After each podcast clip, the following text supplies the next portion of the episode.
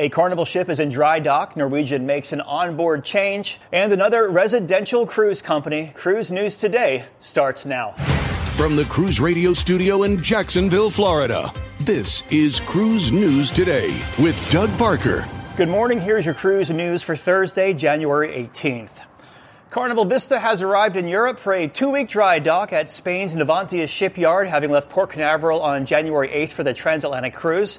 Now, the work includes adding new livery to the hull and technical upgrades built in 2016 and coming in at 135,000 gross registered tons. The ship will also have its common areas, staterooms, and facilities updated. After the dry dock, Carnival Vista will sail back to North America, resuming services with Bahama cruises from Port Canaveral Canaveral on February 15th. And starting February 1st, Norwegian Cruise Line will no longer provide foreign currency exchange services on their ships, and all onboard purchases will need to be made in U.S. dollars.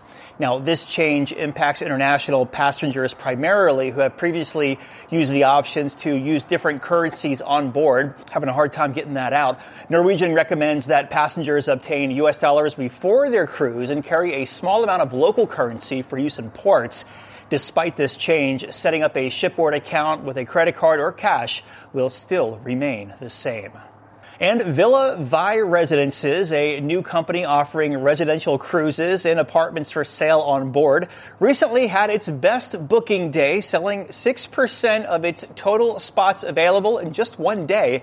This is just after a month after initial reservations open.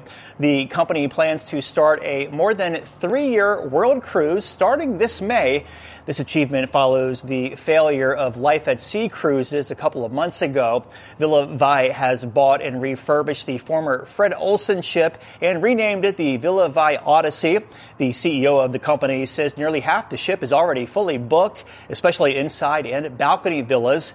Cabins start at around $99,000 per person. And cruise line stocks were down on Wednesday. Carnival Corporation down 1%, 16.86. Royal Caribbean down slightly, 122.49. And Norwegian down 1%, 17.08. If you have a story, drop us a line, tips at cruiseradio.net. Have yourself a great Thursday. I'm Doug Parker with Cruise News Today. Cruise News Today is a production of Cruise Radio. Behind the scenes content and extras are now available at patreon.com slash cruise radio.